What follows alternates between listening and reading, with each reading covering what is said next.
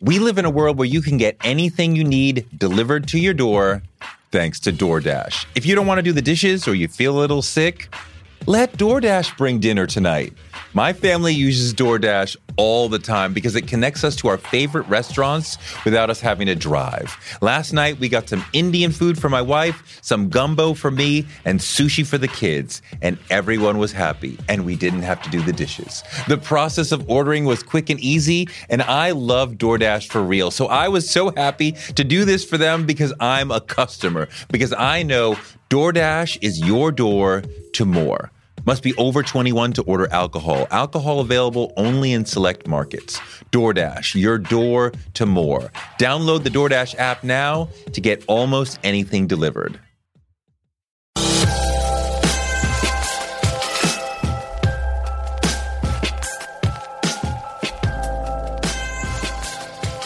What up, y'all, and welcome to another edition of Toure Show. Dr. Melina Abdullah is one of the most inspiring people I have ever met. She's one of the original members of Black Lives Matter. She was there that first night that Patrisse Cullors called people to join her for a strategy session that was about creating a movement in the wake of the acquittal of George Zimmerman. Dr. Abdullah is a fierce activist who's considered the staunchest and most public critic of the LAPD. She's a professor and the chair of the Department of Pan African Studies at Cal State in LA. And she's a woman of fierce strength, deep wisdom, and profound love who inspires her students and her friends to see her as a mother figure. Recently, Dr. Abdullah was in serious legal jeopardy. The LAPD arrested her for assaulting a police officer after she was alleged to have touched an officer's arm. She faced years in prison. And when you're the LAPD's biggest critic, you can't expect to get a fair shake in a situation like that. You've got to anticipate the system trying to silence you. But Dr. Abdullah has a huge community behind her, people who love her in a profound way, and they rallied on her behalf in all sorts of ways. And because of intense public pressure, the charges were dropped.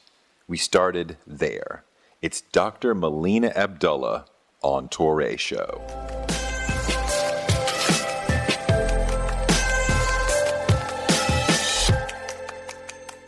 You recently came through a bit of a fire. You had a uh, you had a situation where the cops said that you had uh, hit one of them or touched one of them, and you faced a year or more in prison, and the charges ended up getting dropped but I'm sure it was extremely frightening just to even be in that situation. Can you give us your overview of what happened? Sure. So they didn't allege that I hit anybody. What they charged me with is battery, which the legal definition is any unwanted touching. So the only allegation came from a single officer. I was surrounded by, you know, at least 10 officers. And a single officer says that I touched his arm in the midst of kind of this chaos um, that was happening inside of LA Police Commission. Um, I didn't even touch his arm, um, but that's what the initial charge was. What they did, what the um, police tried to do, is then tack on seven additional counts. Um, and so I was looking at um, if the counts were concurrent, it could have been up to three and a half years. If um, or is that right? Consecutive. It would have been three and a half years if they were concurrent. It was a year.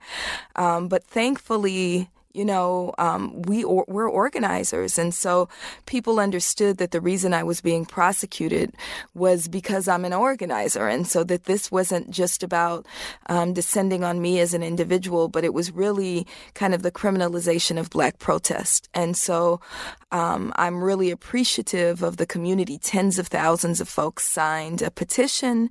Um, there were thousands of uh, folks who sent in letters, um, made phone calls, daily phone calls to the city attorney's office, and then at least 200 people showed up to every single court date um, that I had. And we believe that that's why um, the charges were dropped, along with having a really stellar legal team that um, volunteered their services to get me off. And so um, I am relieved. I always said, you said I must have been frightened. I always tell my children I'm not scared of anything. I tell my people I'm not scared of anything, but I was concerned, absolutely concerned. so, do you read this? Because you are known eh, in in LA at least, if not the rest of the nation, as you know one of the most effective, most passionate critics of the LAPD. Do you look at this as targeting, as let's get Melina, let's put some fear in her, maybe make her shut up, maybe put her in jail, something? It was absolutely targeting. In fact, the officer who says I touched him said exactly your words. He said, Get Melina. So they were absolutely targeting me. Um, but I think more than just me, it was about a movement. I'm actually the third black organizer to be charged inside LA Police Commission um, in the last couple of years. Another Black Lives Matter member was charged before me, and he was actually went to trial. His name is Akili, and um, he actually went to trial on his case. And before him, there was a brother named Jeff Page, General Jeff, who um, organizes around police brutality as well, um, and he was charged. What's interesting is none of our white allies are non black allies have ever been um, charged with a crime. They might be pulled out of police commission meeting, they might be even arrested on rare occasion, but they're never charged. Um, one of the counts that I was charged on, or one of the days I was charged on, I was actually um, arrested with two white allies, two white women allies, and for the exact same action, I was charged, but those two white women were not charged. So, I mean, when you know a lot about BLM, you know that this attempt to criminalize protest is part of the resistance to BLM, that occasionally they sort of seem to target people and make it so that their legal situation is such that they can't protest for, for a little while because they had to get out of their legal morass. I mean, eh, my God, the ways that they use to try to silence you guys is, is insane. Yeah, I mean, and it's really like when you think about um, back away from the situation and kind of take a hawk's eye view of it all, right? So if we think about what's happening, they're killing black people with impunity. Um, officers are not charged, they're not prosecuted for murdering our people right? Um, most of the time, they remain on the same force that they um, committed these murders with. We have officers at LAPD who've committed two, three, four murders, and there's no disciplinary action and there's no legal action against them. And then when black people say, stop killing us, that becomes the criminal act. And so it's an absolutely insane system, but it's also not different from what we've experienced from our entire time in this country. If you think about, you know, um, protests against chattel slavery, right? How what was the harshest punishment meted out against um, black enslaved folks? It was when we dared to stand up against the system of chattel slavery. If we think about um, uh, the first lynching era, right, and the way in which women like Ida B. Wells and Mary Church Terrell and the black club women were targeted with Ida B. Wells, you know, home and office burned down, right? Um, it was her speaking up against lynching, civil rights, black power, the same thing. So this targeting and criminalization of black protest is nothing new, but it is something that we need to see as a huge injustice and something that we need to resist. It should make us redouble our efforts and continue to struggle for the freedom of our people. Have when you were in custody for a few hours on this arrest, were you treated fairly? No, absolutely not. And I think that was part of their attempt to um, intimidate me. Um, I was arrested along with the aunt of Wakiesha Wilson, Sheila Hines Brim. So the chaos that was happening in the room that day was because Sheila Hines Brim is alleged to have, well, now she's already been through her own court battle. Um, thrown the ashes of her niece, Wakiesha Wilson, into the face of the ousted police chief, Charlie Beck. Wow. And so we were both arrested at the same time. Um, I didn't know what had happened because I was just entering the room and um, I didn't see any of this. When they arrested me, um, I was really trying to see what was happening, trying to come to the defense of Sister Sheila because we try to protect the families as much as possible. Although Sheila is a really strong woman and probably doesn't need our protection, but we were um, in community together. I was shocked when we were put into these um, holding rooms that the people who came to see me were um, homicide detectives. And that was troubling to me. I've been arrested many times out of police commission in the midst of protests. I've been arrested before, but never have I been interrogated. I was taken into a room called the hard interrogation room. We were separated and I was taken into a hard interrogation room and I was interrogated by two homicide officers, which has never happened before. And so that did bring um, some alarm. I was um, concerned that I was being arrested for something that, you know, was much more than protest. Hmm. What else happened when you were in custody that was inappropriate, illegal, meant to intimidate? I mean, they were clearly trying to um, get me to buy into this narrative that protest is something that shouldn't happen and is something that's illegal. So those officers kind of um, they interrogated me for many hours and so they even though I've been arrested before I I did break down a little bit and they kept asking me well you know don't you think that you should just be quiet? Don't you think? And I I didn't know how I was going to get myself out of that situation um, when we were finally booked into the jail. The jail that we're booked into is the same jail where they killed Wakiesha Wilson. And so it was for me it was difficult. I've been booked into that jail before but um, sheila hasn't. And so the bigger issue for me is how does her aunt feel being booked into the jail where her niece was murdered? And i just feel that that is um, you know it's it's psychological. It's a it's it's it's an attempt to really kind of re traumatize um, both of us, but especially her. And so I was um, especially concerned about that. They kept us much longer than they normally do. Initially, they said they weren't going to release us. They were holding us, I think, on um, $50,000 bail or something like that. And we couldn't muster that kind the kind of money they were talking about. But there was so much pressure that we were both released on OR and um, so that was you know good. At the time, again, we didn't know that they were going to tack on these additional counts for my case. So I didn't know what I was facing. It was actually the period after coming out of jail that I was most concerned when we went to court that first date, when instead of one charge, it was eight charges. I understood that the first charge was one that I could beat because there's video evidence, mm-hmm. right? I could show that I hadn't committed battery on an officer. I didn't know how I was going to beat eight charges. And um, I think the lesson in this is we always have to organize. We always have to fight. Don't let them intimidate us into silence.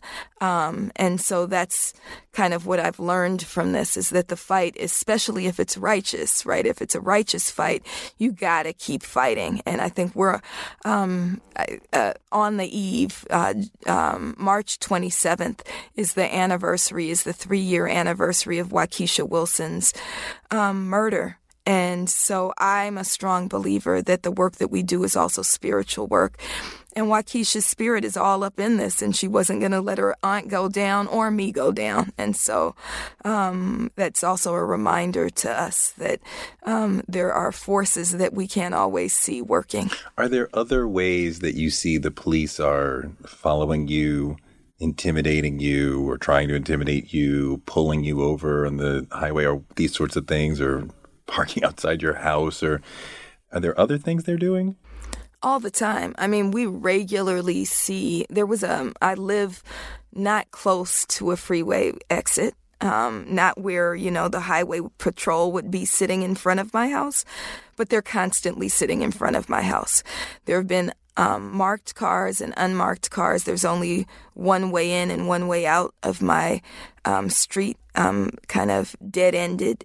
And um, there's always cars parked, um, marked and unmarked police cars um, parked there. we did try to get some uh, records through a PRA request. They were denied, so we're not quite sure what's happening with that. Um, but we know that we're being monitored. We know that we're being surveilled. Um, police constantly say there, you know, even in, you know, flying to different cities. Um, just a few months ago, I was flying into DC, and there was a um, agent who I never introduced myself to, um, who told me, "I know who you are." Um, and police constantly try to tell us, not just me, but several of us, call us by name when we don't know who those officers are. And I think that those are all intimidation tactics. Um, you know, they like to let us know that they're watching, and I'm sure that there's other ways that they're watching and surveilling and monitoring um, that we're not always aware of. Um, so, yeah, we know that that's happening. I know that you are selfless within this realm, um, but you are a mother of, you have three children? I have three children, yes. And you're also one of the mothers of the movement. There's a lot of people who look to you to lead the organization and lead the organizing. So is there is there a fear that something will happen to you that will make life harder for all these other people who are relying on you? So I don't have fear. Um, you know, there's a saying, fear and faith can't occupy the same space. And I'm a faithful person, and I know that I speak a lot in spiritual terms, but I, I believe in a creator. I believe in ancestors. I believe that as long as we move righteously, that I'm divinely protected. And um, I know that that didn't protect some folks who were taken out in this movement, right? Um, but I believe, and my children are very aware of what I do. My children are organizers themselves. Um, my oldest daughter is, you know, the lead of the Black Lives Matter Youth Vanguard, one of the leads of the Black Lives Matter Youth Vanguard. And um, beyond the spiritual connections, spiritual protection, um, I think we all understand that we've developed really strong relationships and loving relationships within our community. Um, so organizations from, you know, the Brown Berets to the Nation of Islam to, you know, Akili, who I call Baba, right? are there to protect me. And um, I understand that. I know that, you know, my people um, that I'm in community with um, are there to protect me as well. And so I'm not afraid. And I believe in living a life of purpose. And I believe that this work is my calling. And so I'll continue to do the work. And no cop or white supremacist or anybody else is going to shake me from doing the work. That's really inspiring. Where in your life, going back further, where in your life does this courage and this this faith in faith um, come from?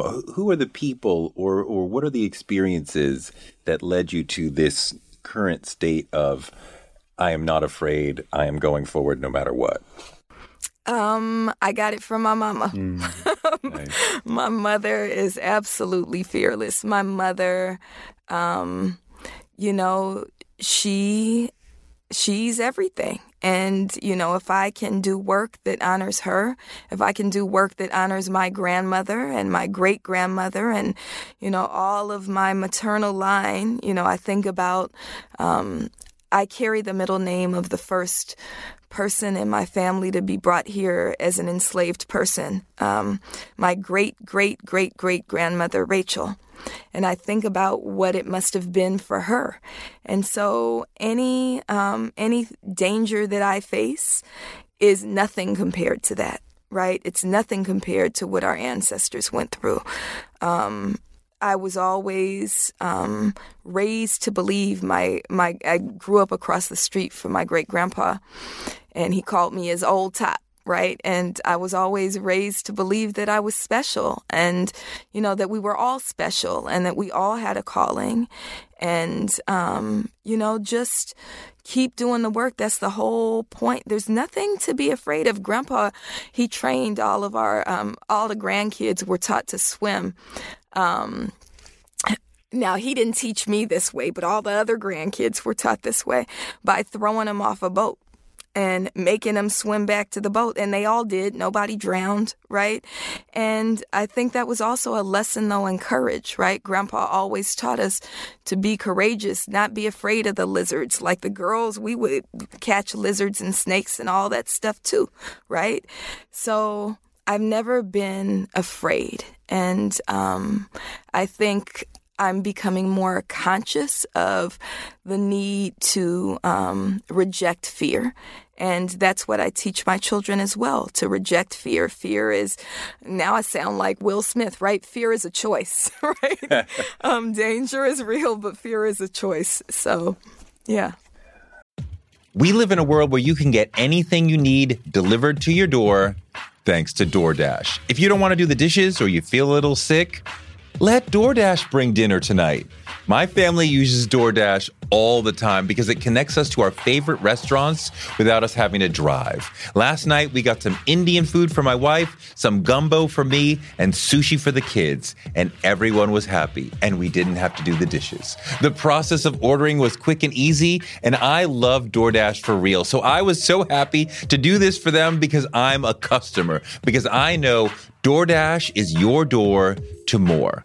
Must be over 21 to order alcohol. Alcohol available only in select markets. DoorDash, your door to more. Download the DoorDash app now to get almost anything delivered.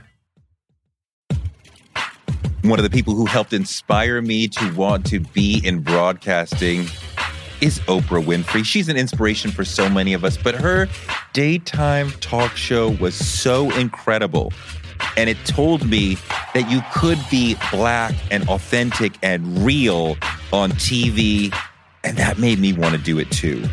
Black Stories, Black Truths is NPR's new collection that's a celebration of blackness. Each of NPR's black voices are as direct, varied, distinct, and nuanced as the black experience itself. In the Black Stories, Black Truths collection, you'll hear stories of joy, resilience, empowerment, and how to create world shifting things out of struggle. Every episode is a living account of what it means to be Black today, told from a unique Black perspective. Black perspectives that haven't always been centered in the telling of America's story, but now they are the story. On NPR's Black Stories, Black Truths, you'll find a collection of some of NPR's best podcast episodes celebrating the Black experience. Hear a feed of episodes from across NPR's podcast that center Black voices. Turn on NPR today and hear a range of voices as varied, as nuanced, and as Black as we are. Stories should never be about us without us.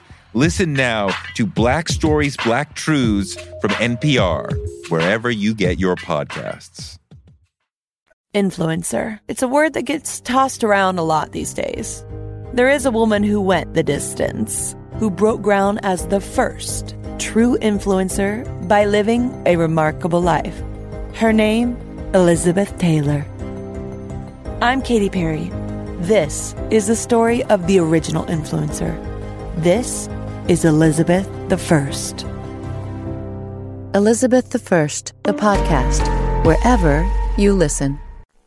Um, you told me a great story once that I want you to tell the folks about uh, when you were occupying the LAPD headquarters, and it, I believe it was your son wanted to go to the bathroom, and he had to sort of stand down, uh, stand up to this cop, um, following what you had taught him.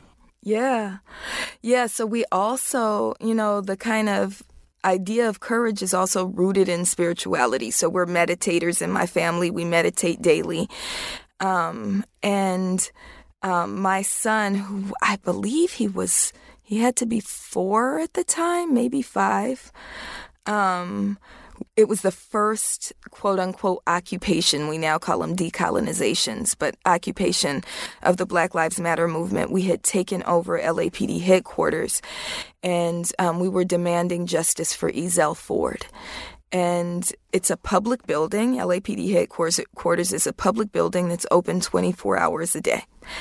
And so my son, who was a little boy, um, w- he was still four, um, he needed to use the restroom. And we had been kind of going in and out using the restroom. And this officer, this was the middle of the night because it was a 24 7 encampment.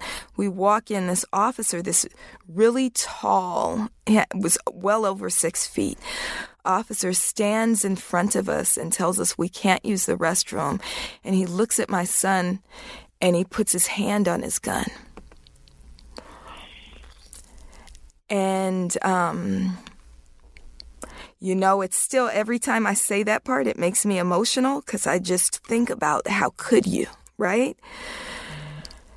And my son brings us all down. He sits on the floor at the officer's feet and he crosses his legs, you know, crisscross applesauce. And he puts his fingertips together and he begins to go, um, meditate at the feet of this officer. And it totally like recentered us. And he wasn't able, you know, the, I don't know what it did to the officer, but for us, all of the anxiety and fear and emotion kind of dissipated. And we were watching this little boy know exactly what to do, you know? Um, and so I think that for me was one of the pivotal moments of BLM, but also of being, his name is Amen, of being Amen's mama. Mm. So let's pull back a second. Do you think that the LAPD is reformable or is it policing in general that is the problem? Um, both. LAPD is reformable. Um, however, those reforms are not going to save our lives. So those reforms might reduce the killings of our people at the hands of police. But it's not going to save all of us. And so, you know, we've been talking a lot in the movement about the difference between a victory and justice. So we just won a victory last week. Um, the LAPD officers who murdered Grechario Mack inside the Crenshaw Baldwin Hills Mall, the Black Mall, without even bothering to evacuate the mall before they poured seven shots into the back of this man um, who was having a mental health episode, right? Those officers were found to be out of policy by the police commission.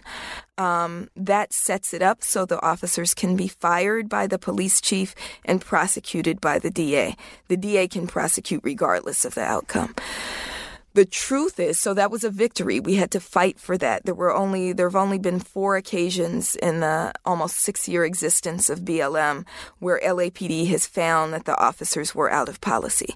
So this was a victory. It was a huge fight and it was a huge win.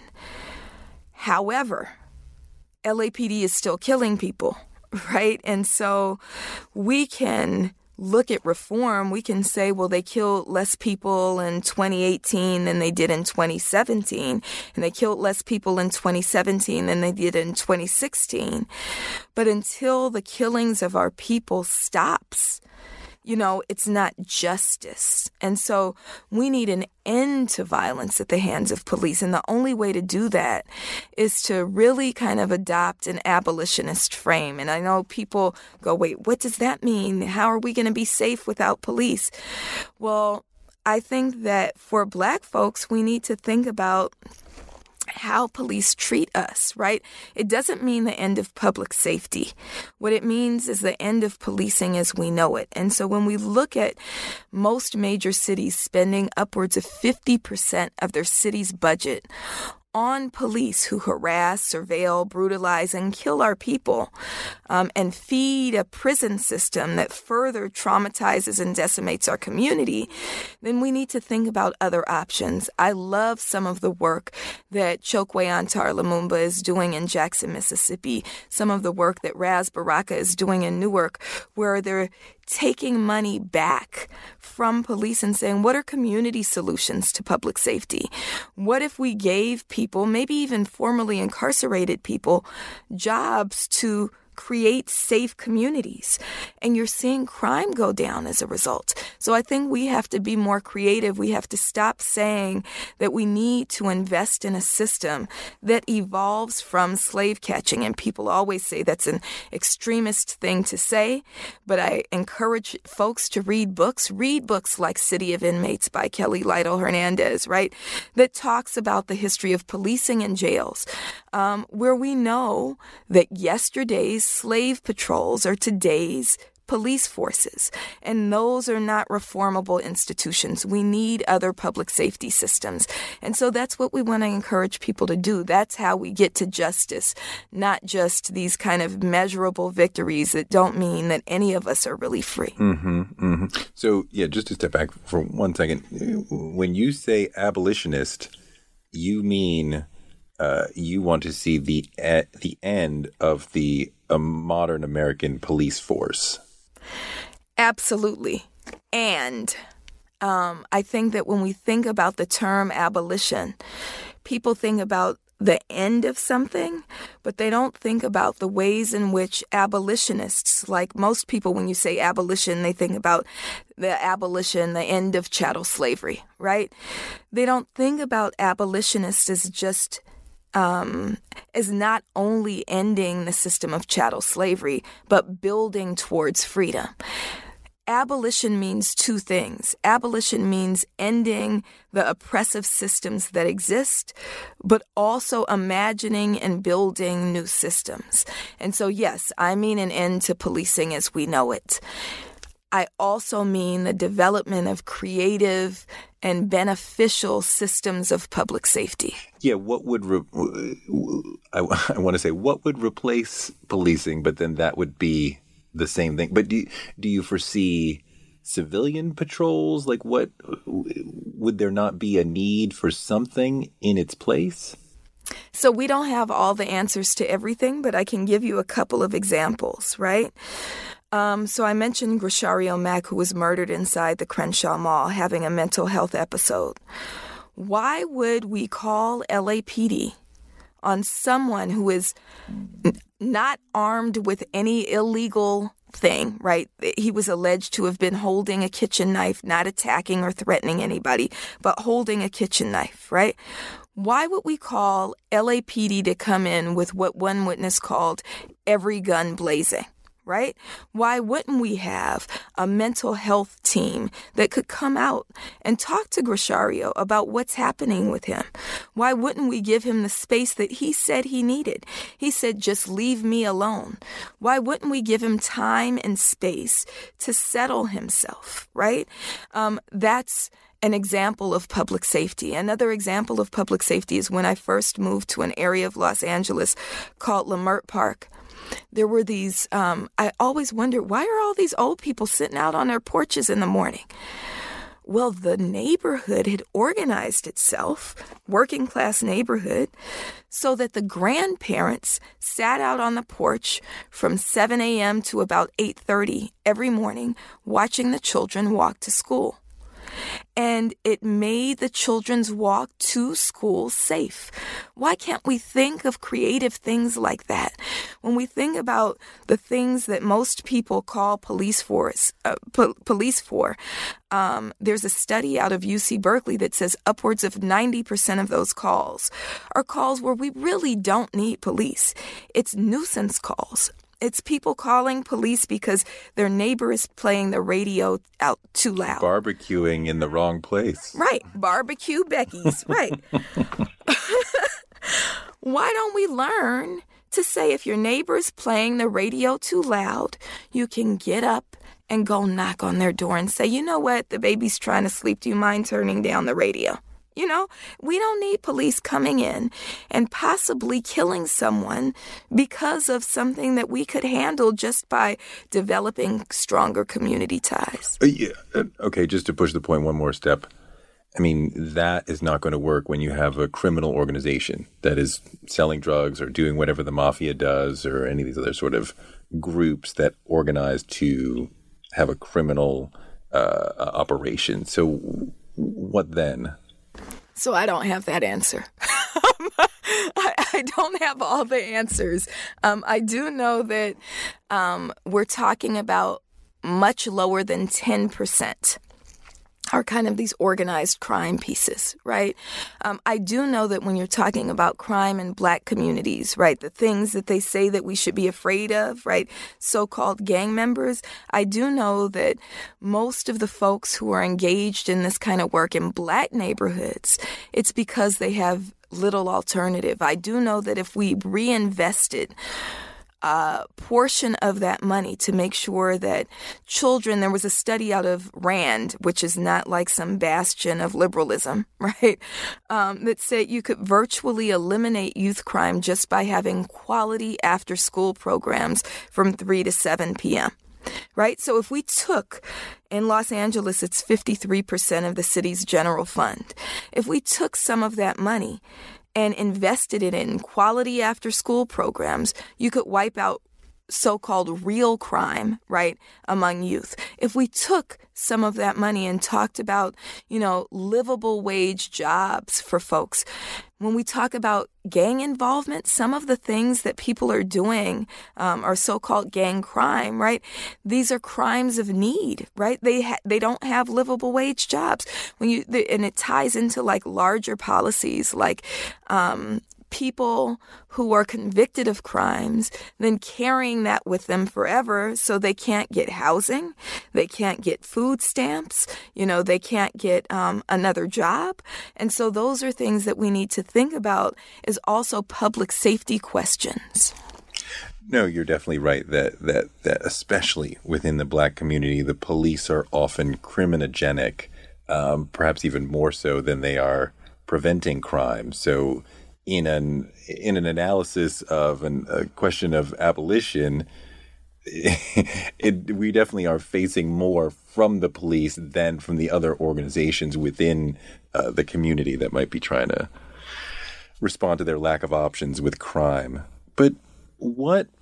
So so outside of abolition, in a world that accepts we may have to live with the LAPD, what specific reforms do you most want to see? Well, I think the the biggest one is thinking about how to divest from an over reliance on policing. Um, so divert some of those funds into we don't have to completely eliminate LAPD tomorrow but we do have to get that budget number down. We do have to use that budget number to invest in the things that make communities safe, like mental health resources, housing, livable wage jobs, after school programs, diversion programs, those kinds of things. I would love to see that happen. We also, um, it took me some time to get to this position, but we also have to have accountability. So police who kill people absolutely have to be prosecuted for those crimes, right? And then we also have to do away with this notion that police can justify killing people by simply saying that they're scared for their lives. In California, um, what we're seeing is, you know, murder after murder, where even when um, uh, there's recommendations for police to be prosecuted. DAs are rejecting those cases, or the police are kind of beating those cases by using the I feared for my safety um, excuse. And so in California, we are starting to look at what we call non reformist reforms. Last year, we passed um, a police transparency bill um, which allows us to kind of see who are the problematic officers, what have they done, and what do these cases look like, right? In California, they were previously, um, you know, under this veil of secrecy. So when police killed somebody, um, so if we think about the murder of Laquan McDonald in Chicago, which is why we should never believe Chicago police, right? Um, one of the reasons, right? Um, that's a shout out to Jussie Smollett, mm. right? Um, um, but when we think about um, the murder of Laquan McDonald, the only reason that we ever got to how they murdered the 17 year old boy is because we were able to get the surveillance video from Burger King, right? And then we saw that the community accounts of what happened were true. The police accounts were lies, right? That they murdered Laquan McDonald in cold blood in California up until the passage of this bill that was the first co sponsored Black Lives Matter bill. We didn't have that right. So Keith Bursey, for instance, was murdered, and his murder was captured on video on uh, from a um, convenience store video. His grandmother had no right to that video even though it was there. And so we passed this bill that now we can see this video evidence. We can see, you know, evidence about officers like Eden Medina who killed Jesse Romero, a 14 year old boy, for tagging um, and had just killed another young man in the same neighborhood. I believe it was 16 days before. So we can start to kind of root out these especially um, murderous officers. What we're doing this year with our follow up bill is um, really Stephon Clark's bill. Everybody will remember Stephon Clark was murdered in his grandmother's backyard last year while holding a cell phone that the police say that they mistook for a gun. They said that they feared for their lives, and so the DA in Sacramento refused to prosecute them. What this bill will do, Assembly Bill 392, we're pushing for it to pass. It changes the use of force standards. So it says that police don't get to kill people and then use what they call the reasonable officer standard. Was there a reasonable fear? Instead, it has to be a necessary standard, and I hate that word, but it has to be that they've exhausted all other options. So, in the case of Grechario Mack, it requires the time and distance, right? In the case of Stephon Clark, you know, it requires that they take a pause and not murder him in his grandmother's backyard. And so that's what we're thinking of when we talk about, you know, what kinds of non reformist reforms we can institute, implement. Um, we're trying to pass legislation that does that. On the federal level, there's one more that's happening. Um, uh, uh, the chair of the Congressional Black Caucus, Karen Bass, who happens to be my member of Congress, who's a former community organizer um, here in Los Angeles, and I mean a real organizer. She's the founder of Community Coalition. She's um, tomorrow on Wakiesha Wilson's um, death anniversary, she's introducing a family notification bill because the other thing that we're seeing is that in addition to murdering folks, when folks are killed, when our people are killed by police, they're not even treated as human beings. They assassinate their character. What does eating healthy mean to you? Whatever your eating goals, Thrive Market is the best place to get all your groceries and household essentials. And getting Thrive shipped to your door is like having a great supermarket right outside your house. I love that Thrive Market carries brands with the highest quality ingredients and ethical sourcing methods. Whether you're looking for organic kid snacks or low sugar alternatives or gluten free essentials, Thrive Market's got it, and their site lets you curate your shopping experience quickly. And as a Thrive member, I save on every order, usually about 30%, which of course I love. And when you join, you help a family in need with the membership matching program. Join in on the savings with Thrive Market today and get 30% off your first order plus a $60 gift for free. Go to thrivemarket.com slash Toure for 30% off your first order plus that free $60 gift. That's Thrive, T H R I V E market.com slash Toure. Thrivemarket.com slash Toure. On March 16, 2000, two sheriff's deputies were shot in Atlanta. Jamil Al-Amin, a Muslim leader and former Black Power activist, was convicted. But the evidence was shaky, and the whole truth didn't come out during the trial. My name is Mosi Secret, and when I started investigating this case in my hometown, I uncovered a dark truth about America. From Tenderfoot TV, Campside Media, and iHeart Podcasts, Radical is available now. Listen to the new podcast, Radical, for free on the iHeartRadio app or wherever you get your podcasts but then they also sometimes keep their body bodies in custody without notifying families for days and days. In the case of Wakiesha Wilson, her family wasn't notified for almost four days. And so those are all things that we're working on legislatively that we think can move us down the path to justice.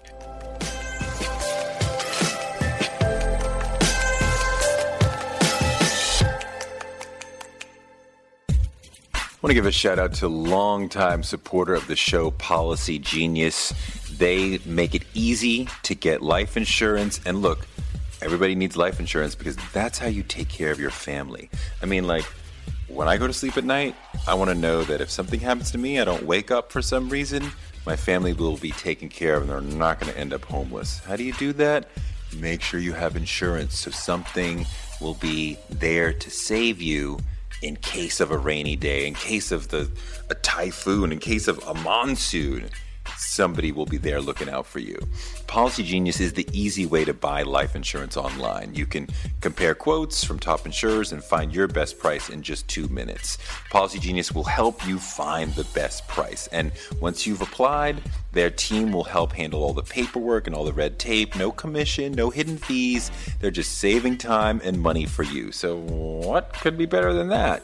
And they don't just do life insurance, whatever you need home insurance, auto insurance, disability insurance they'll get you that financial protection that you deserve so you can relax at night and know your family's going to be taken care of.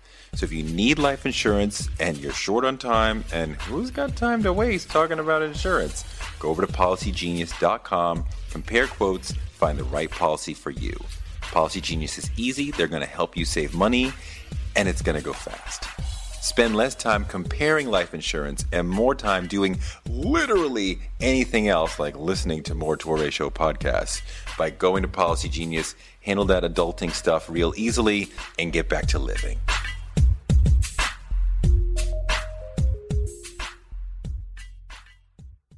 One of the things about the feared for my life line that you hear over and over and over that just kills me um, I read a study several years ago about the superhumanization bias that white people feel toward black people. So we are imagined to have superhuman strength, speed, you know, sometimes the ability to have bullets bounce off of us. So when the officer is in this sort of a struggle and he's imagining this younger black male as being physically superior to him of course he would go into a mode of fear and wanting to kill.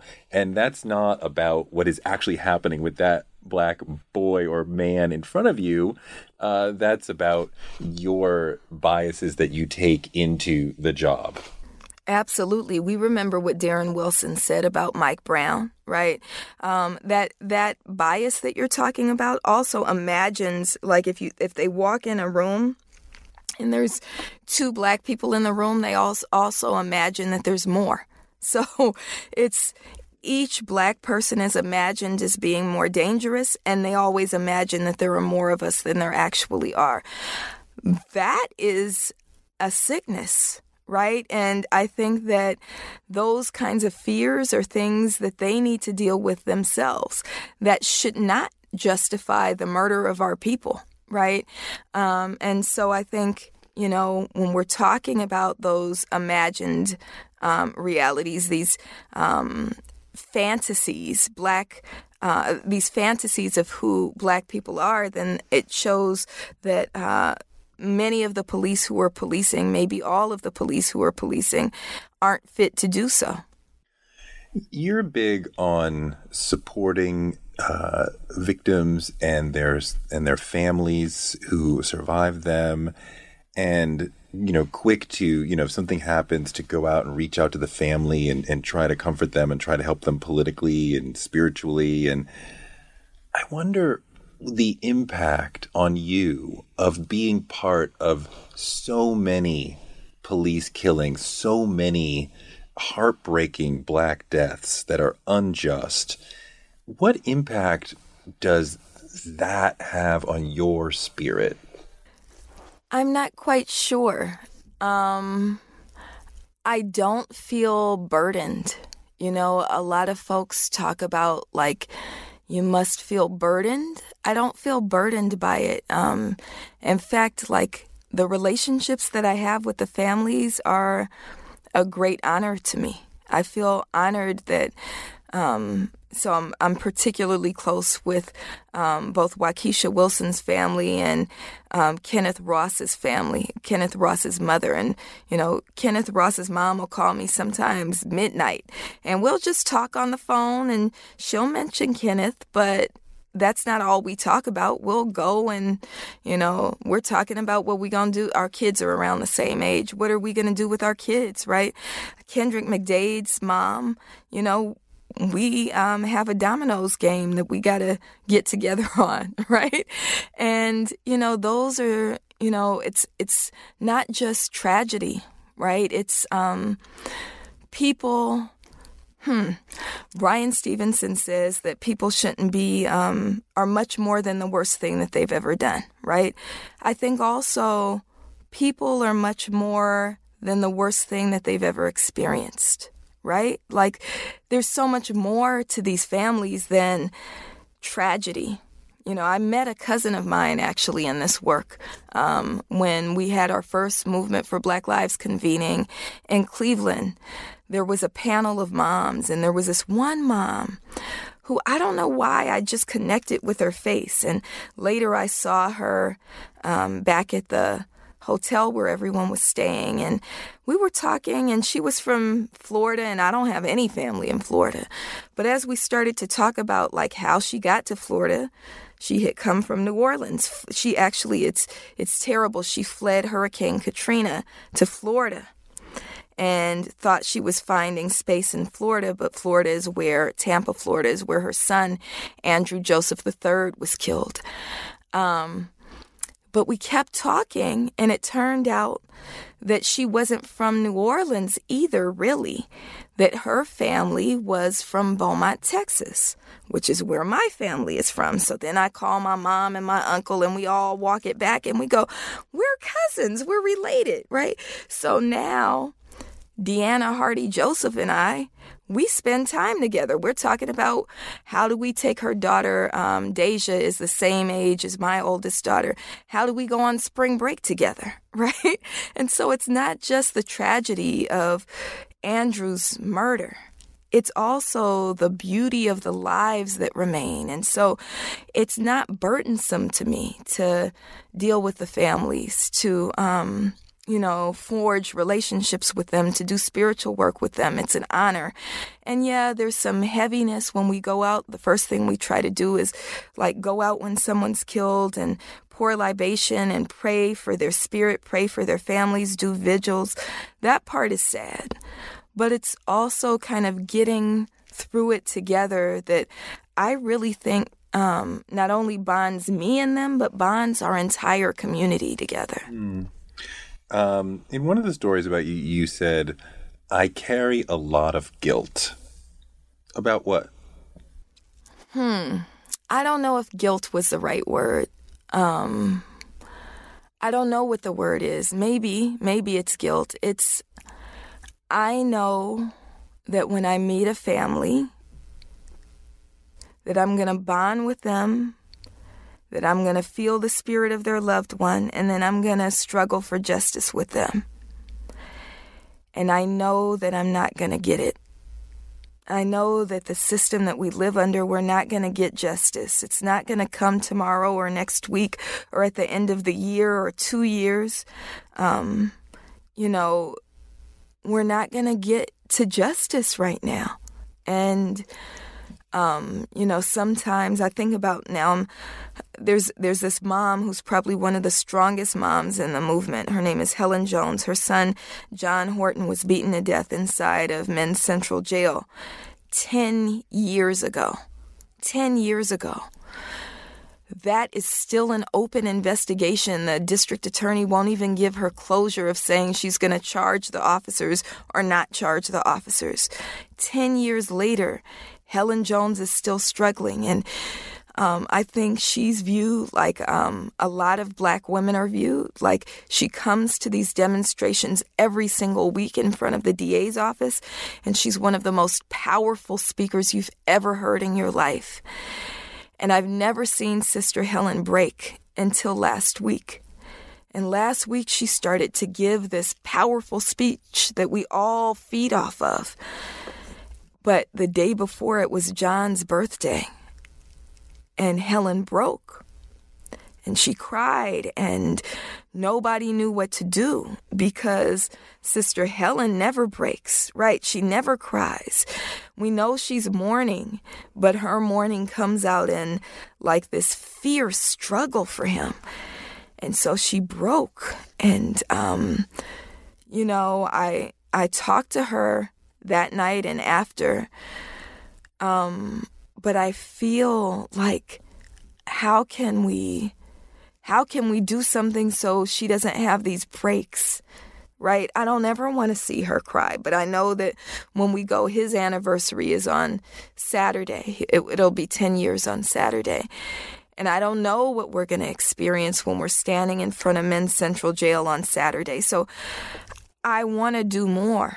You know, I want, I can't, um, I can't fix it. We can't fix it. The movement can't fix it right now, but it needs to be fixed right now because every moment it, that goes by is somebody else's child or mother or father that's killed. Mm. What do you get out of meditation? sanity. um, I get sanity out of it. Um, I learned to meditate before the Black Lives Matter movement. Um, I went through a terrible divorce. Now I'm telling you all my business, but terrible divorce like seven years ago. And I was working with someone, um, just a friend, and he said to me, um, If you don't learn to meditate, you're going to lose your mind. And I don't want to lose my mind. I'm the only parent my children have, right? And so I started meditating. And for me, meditation is sanity. I always describe it. I meditate with my students too, who I call my spirit children, right? Um, so in most of my classes, especially my activism classes, we meditate once a week at least. And I tell them that to do justice work, we have to restore ourselves. And for me, meditation is restoration. It's um, it's a shower for your soul. It's the way to get all of that muck off of you, going into police commission, standing in front of Jackie Lacey, hearing these white supremacists say crazy stuff, right? You gotta wash that off of your spirit. And so meditation is that. And then meditation is also like a raincoat. So like all the stuff they're hurling at you, it like exists as kind of this protective cover so it doesn't really stick to your spirit. And so for me, like I would be a different, maybe I'll say a different kind of crazy than I am um, if I didn't meditate. What does your practice look like? How long do you meditate? Is it daily? Do you have a, a spot? Do you have a mantra? um, I do have a spot. I have several spots. Um, I often meditate on campus and invite other people to meditate with me. Um, I am, even though I've been doing it for about seven years, I'm not very good at meditating without a guided meditation. So I use a guided meditation. Right now, Oprah and Deepak just launched their new meditation for the season. So I'm doing that one. Um, and I know people say, oh, that's like, you know, not real meditation. Hey, it works for me. Right. So, so I use Oprah Deepak when it's out. Um, but when it's not out, there's a, um, a sister that I went to undergrad with, um, Toni Blackman who does um, meditations specifically that are like black women's meditations. And um, she has this one about water that I do almost um, like when Oprah Deepak is not on, I do that one almost every day. That's almost the only one I use, which is about being like water, right? Like being fluid like water. And um, so I guess that's my mantra is learning to be fluid like water, flow like water. And um, I love that there's music behind it, and um, that's the one I use. And that one's pretty short. That one's only seven minutes. The Oprah ones are 21, 20, 21 minutes. Is that what you prefer to do, like a 20 minute stretch? Yeah. So after I do Toni's, I kind of sit still um, for a little bit longer because I'm not ready to open my eyes yet. But 20 minutes is good for me. Um, part of why I dig into this is that, you know, when media talks about Black Lives Matter and the people in it, they focus on the the activism, the more sort of telegenic, aggressive uh, activist moments, and they miss the self care moments. And that is something that is very important to everybody in BLM I've ever met. And uh, can you talk a little bit about about that side of things and, and how important that is. So that's funny because everybody laughs at me because I hate the term self care. Um, I use, um, well, part of it is I think that a lot of folks, especially younger folks, have misinterpreted self care as selfish care, right? So I think a lot of folks think that self care means that they get to do whatever they want whenever they want. They get to abandon the movement, right? Because, you know, they don't have capacity, right? They use that term a lot. I don't have capacity. Well, hell, you don't even have children yet. right? So, so how are you out of capacity when I have three children and I'm a single mom, right? So that part bothers me. That doesn't mean that I don't believe in the care of our souls, right? So I believe in prayer and meditation. Um, I also, you know, believe in physical, you know, keeping ourselves physically fit. Um, so, you know, I do daily walks, which is part of both my spiritual and my physical health, right? I try to eat clean. Um, all of that is part of what I think of as community care, right? So it's me caring for myself, taking time to care for myself, but it's also like why I often meditate in a group, right? How are we taking care of each other? It's not enough to just say, oh, let's give Jan the space she needs. Jan is my sister in BLM. Um, give her the space she needs to take her walks. No, let's say, Jan, did you do your walk today? I didn't do my walk today either. Let's go together, right? So really deepening our community experience in that. And that doesn't mean that it always has to be in community, but I think the community needs to take care of each other and needs to caution ourselves against selfish care, which can actually take the form of abuse against those of us who um, tend to carry most of the work.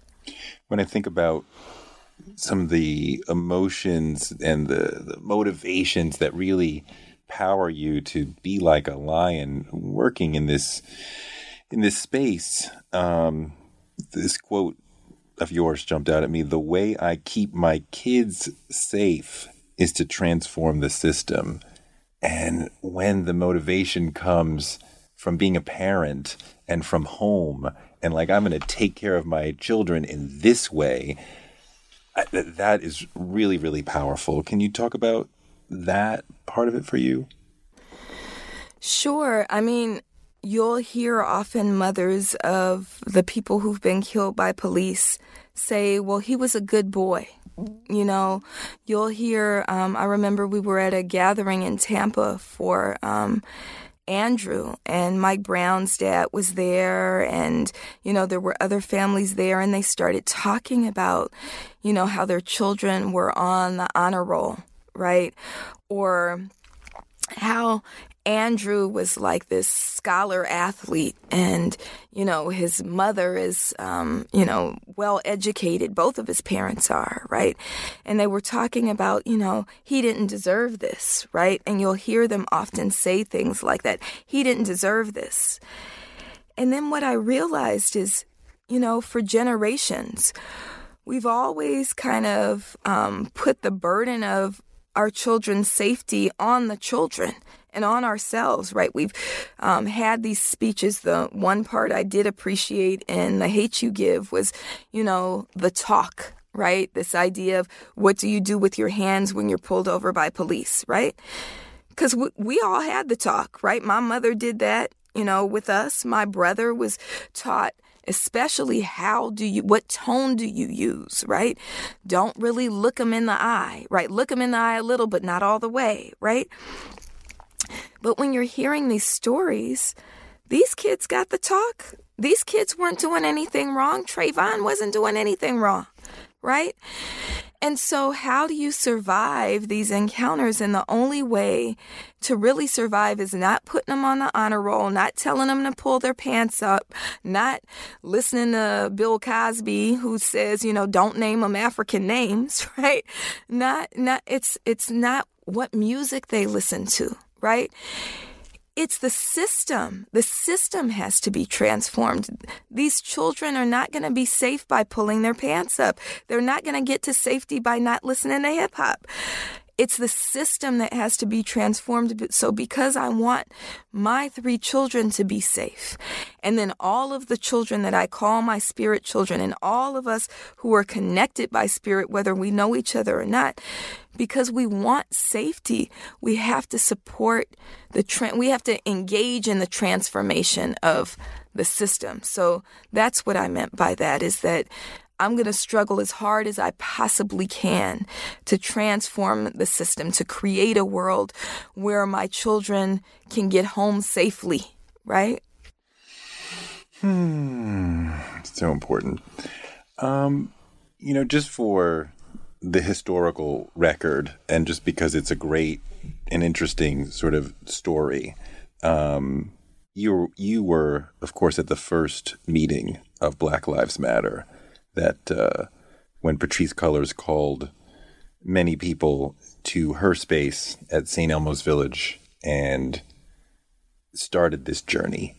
Can you tell us the story of that first meeting and how it sort of fanned out from there? Sure. So, the night that Zimmerman was acquitted in the killing of Trayvon Martin, a thousands of us Uh, of us in Los Angeles and you know many more around the country and around the world kind of erupted into what I call intuitive organizing, right? So we convened, there was rage, there was sadness, and then we commenced to shutting stuff down, right? So we marched basically for 3 days we marched and it was interesting how quickly um, it was clear, it became clear that we had to be intentional about targets, right? So we marched north, which means north up Crenshaw is whiter and more affluent. Um, and we shut sites down that mattered to more affluent white folks. Um, and that made sense. However, there was no discussion about the intentionality. We just kind of moved, and whoever had the bull bullhorn or was at the front of the line was in charge of kind of picking out the route. And, right? and we've and, you and I have talked about this before that that was really important to you and the group because so often we are activists and protesting in our neighborhoods, but we need to take that conversation to white communities so they can hear it, not just preach to the choir. Absolutely. And we also know that, you know, if we're protesting white supremacist, patriarchal, heteronormative capitalism, right, we, we um, can't be marching south into our neighborhoods um, with all of the pent up rage, right? We saw what happened in 1992, right?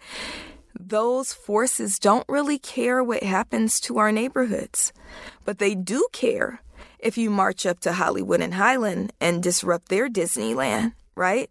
Um, and Hollywood and Highland, for folks who don't know, is this kind of tourist site um, where you know folks go to get away from black folks and poverty in Los Angeles, right? So people coming here, that's where they go.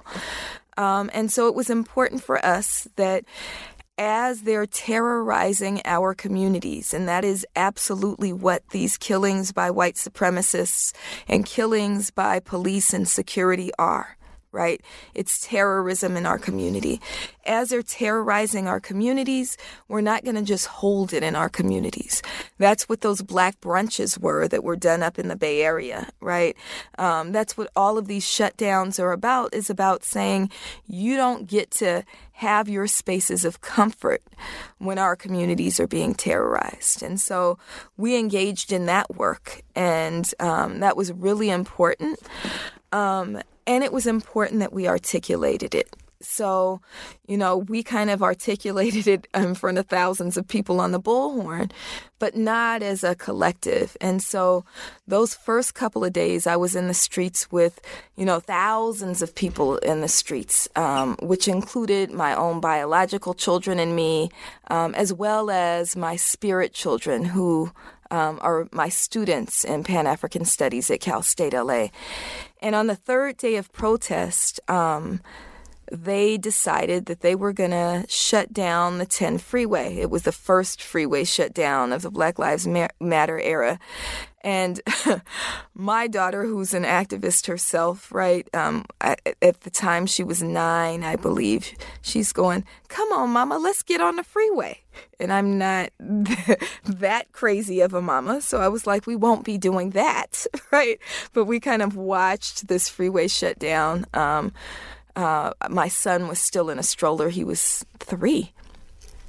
And so, um, as we were standing there, um, I got a text message from Patrisse Cullors, who I had already been in community with. We had been building this Black Organizers Collective um, together for the last couple of years, so I got to know her a bit. But the text actually came from a phenomenal journalist named Thandisizwe Chimurenga, who was close with both of us. And um, the text said meet at 9 p.m. at St. Elmo's Village. And I, I, always say it sounded like a message from the Underground Railroad, right? Like this secret meetup point, right? So I got, um, I, I, sent the message out to my students and um, we gathered that night. And I didn't know that Patrisse had been in conversation with Alicia Garza and Opal Tometi about how to build a movement, not a moment. Um, but that first night, that's what it was. There were about 30 of us gathered in the courtyard of this black artist community called St. Elmo's Village um, in mid city Los Angeles. And it was, you know, we met for hours and hours. And um, at the end, we circled up and we did the chant um, that we call Assata, right? It was the words of Assata Shakur and we committed to building a movement, not a mo- moment, right? Um, and we said the words, it is our duty to fight for freedom, it is our duty to win, right? And we talked about what does that mean? What does that look like? Um, and you know what does it mean to the words go on it, uh, we must love and protect one another we have nothing to lose but our chains right so how do we build something like that and I think that um, as we were saying those words and as we were kind of pledging to build a movement, not a moment, um, I don't think we completely understood what that meant, but the pledge meant something to us, right? And so when I was doing it, I was like, yes, you know, we have to do more than engage in the struggle for justice for Oscar Grant or Sean Bell or, um, uh, Margaret Mitchell or Devin Brown, right? These are all people who were killed by police who we organize for, and then at some point we stop organizing for them, right? We either win a victory or we realize that we're not going to win a victory that all of their lives and spirits in the struggle for justice is all connected. You have to, we have to transform ourselves, right? Um, I think about something Tef Poe said once, um, and Tef is an, an organizer from Ferguson. He's a um, hip hop artist and organizer from Ferguson. And I heard him say once, um, he said, they keep asking us, when we're going back in the house. And then he said, We ain't never going back in the house. And, I think that's what it has to be. We can never go back in the house, right? We have to engage for the rest of our lives. We have to leave a world for our children that's freer. And um, that's what we committed to, even though we didn't know all of what it would entail. We didn't know that it meant, you know, late nights. We didn't know that it meant that, you know, sometimes vacation time means, you know, protest time or meetup time, right? We didn't know all of these things, but that's what it is. What, so, what happened at that first meeting? I don't remember everything. I remember. um, That's history. I know. I remember the images of it. It's almost like um, I remember the circle. I imagine, and one day I'll look it up. I feel like the moon was full.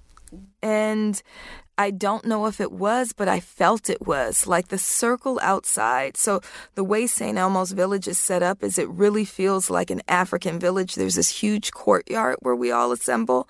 And so for the first part of the meeting, there's these this kind of shared space. It's almost like a barn that you open the door of and we were all gathered at different tables talking about what it means to build a movement. I remember that conversation. We talked about what we were willing to give to the movement, right? We um, talked about like different people's gifts, like artists and healers and you know, um, we were also really intentional in um, talking about what it meant to be mothers. There were a couple of us who were mothers in that space. Um, we talked about for some of my students, this was new, right? Um, like there hasn't been a movement of this sort in their lifetimes, right? If you're talking about 18, 19, 20 year olds, right? Um, even our lifetimes, right? We were born on the tail end of the um, Black Power movement. We don't remember it, right? Um, and so I think that kind of figuring out what this means and what our contributions are and what we have to build from. That was some of the conversation. And then I just remember the beauty of the chant. So after hours of having these conversations, I remember going out into the courtyard and holding hands with people, some I knew and some I didn't. And these words, Patrisse was standing at the center of the circle, and we all repeated after her. And at first, we did it in a whisper, then we did it in our regular voice. And the last one, I remember looking up, and the sky was really black, but I do remember seeing the moon and like yelling it to the heavens, right? Yelling it to our ancestors, yelling it to the Creator.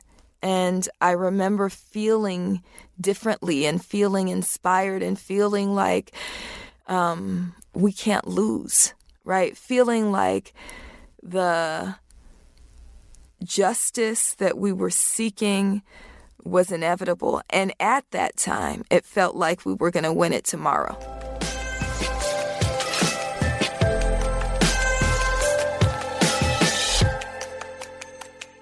Thank you to Dr. Abdullah for another great interview, and thanks to you for listening. Touré Show gives you fuel to power your dreams because you can use your dreams like a rocket ship to blast yourself into a life you never imagined. You can make your dreams a reality, and this show can help. I'm on Twitter at Touré and on Instagram at Touré Show. Please subscribe, rate, and review and tell your friends about the show.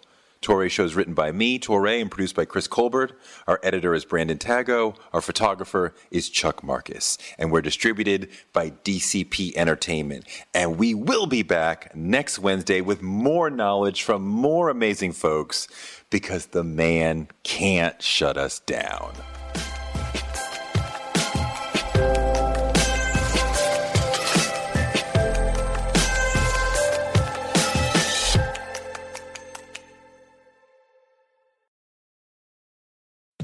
We live in a world where you can get anything you need delivered to your door thanks to DoorDash. If you don't want to do the dishes or you feel a little sick, let DoorDash bring dinner tonight.